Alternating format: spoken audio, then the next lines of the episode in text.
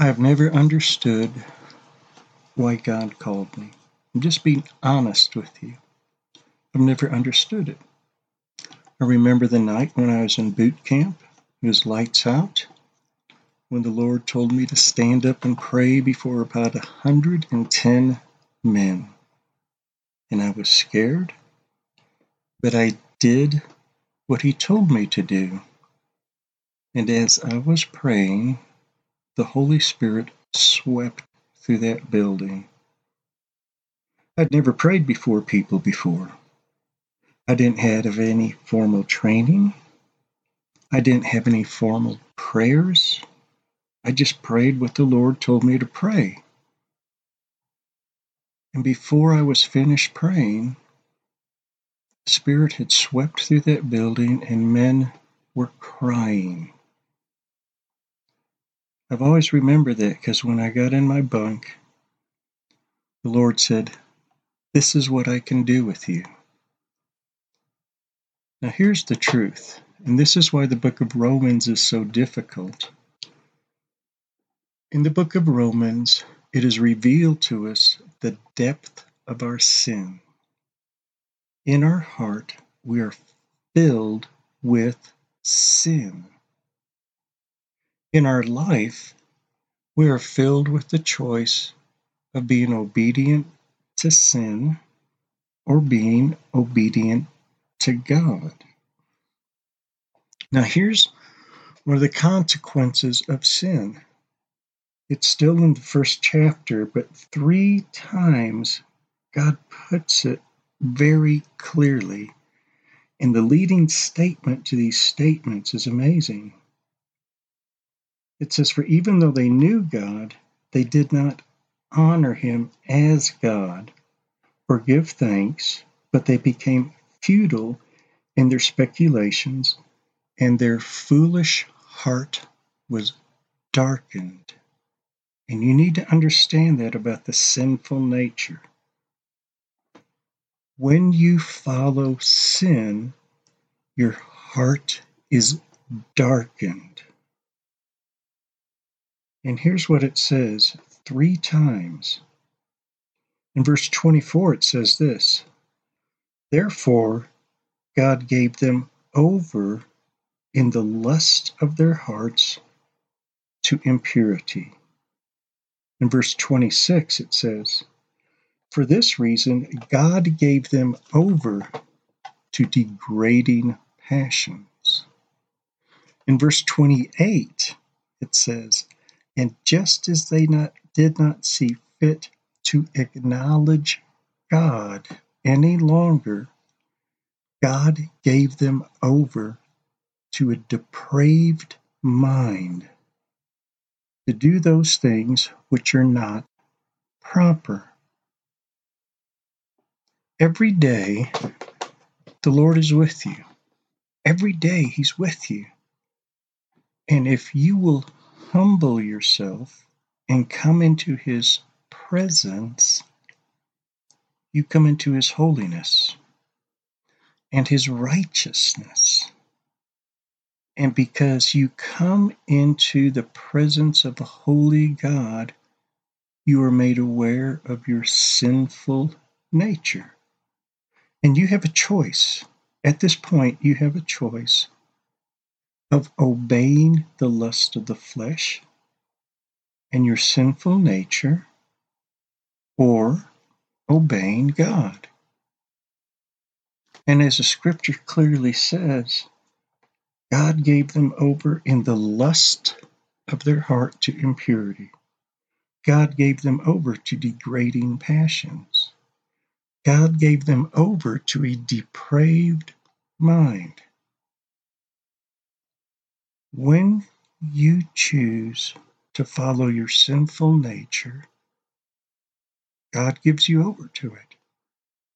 And your heart and your mind are darkened. This is what I want you to understand. When God reveals your sin to you, it's for the purpose of repentance. It's for the purpose that you can turn your heart towards God and experience His forgiveness. The people who know the depths of God's forgiveness know the depth of their sin. And they understand how much God has forgiven you. This is part of chapter 2 of Romans. Therefore, you have no excuse, every one of you who passes judgment, for in which you judge another, you condemn yourself, for you who judge practice the same things. And we know that the judgment of God rightly falls upon those who practice such things. But do you just suppose this, old man? When you pass judgment on those who practice such things and do the same yourself, that you will escape the judgment of God? or do you think lightly of the riches of his kindness and tolerance and patience, not knowing the kindness of God leads you to repentance. Do you see this? God knows your heart. He knows every aspect of the immorality and the impurity of your heart. But He also has patience, kindness, and tolerance towards you to lead you to repentance. It is in the acknowledgement of your sins that you realize the forgiveness of God. When you repent, you are renewed. You come closer to God and you see His actual calling upon your life. And that's when you see the power of the Holy Spirit working within you and through you.